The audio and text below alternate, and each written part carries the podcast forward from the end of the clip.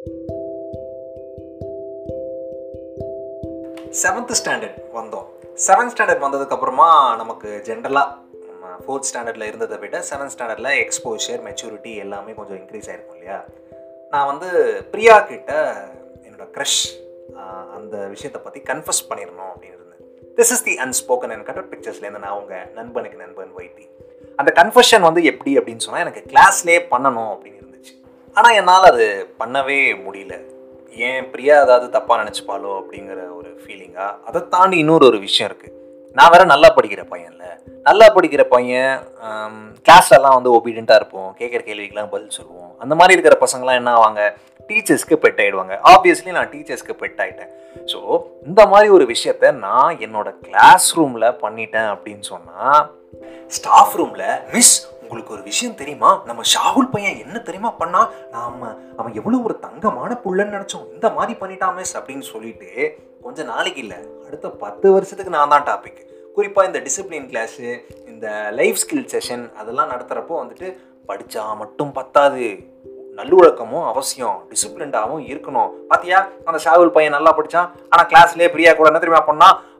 அப்படின்லாம் என்னை வச்சு எக்ஸாசரேட் பண்ணி என்னென்னமோ எடுத்துருவாங்க. ஸோ அந்த பயம் வந்து பீக்காக டாப் ஆஃப் த மைண்டில் இருந்துகிட்டே இருந்துச்சு.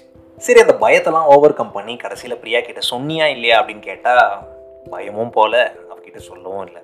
மீன்வைல் எனக்கும் நம்ம மேடமுக்கும் நல்ல ஃப்ரெண்ட்ஷிப் நல்லா ஸ்ட்ராங்காகி போயிட்டே இருந்துச்சு. நல்ல பாண்டிங் ரொம்ப நல்லா இருந்துச்சு ஆக்சுவலாக ரேப்பு பில்டாகி போயிட்டே இருந்து ஓவர் த இயர்ஸ் என்னன்னா எனக்கு அவன் மேலேயும் சின்னதாக ஒரு க்ரஷ் இருந்துச்சு. பட் அது எக்ஸ்பிரஸ் பண்ணவே இல்லை. ஏன்னா நல்ல ஃப்ரெண்ட் இல்லை. அது போய் என்னங்க எங்கேருந்து எக்ஸ்ப்ரெஸ் எல்லாம் பண்ணுறது ஸோ யா அப்படியே போயிட்டு இருந்துச்சு. எப்படின்னா நாங்கள் நல்லா கேரிங் நிறையா சேர்ந்து டைம் ஸ்பெண்ட் பண்ணுவோம். எக்ஸாம்லாம் எழுதணும் அப்படின்னு சொன்னால் எனக்கு எக்ஸாம்லாம் காட்டி நல்லா கேரிங்காக இருந்துப்பா. என்னடா இவ்வளோ நல்லா லைஃப்பில் போயிட்டே இருக்கே? நல்ல நல்ல நாட்களாக இருக்கே அப்படின்னு நினைக்கிற போது தான் எப்போவுமே ஒரு டெஸ்ட் வரும்ல. அதே மாதிரி தான் எனக்கும் வந்துச்சு.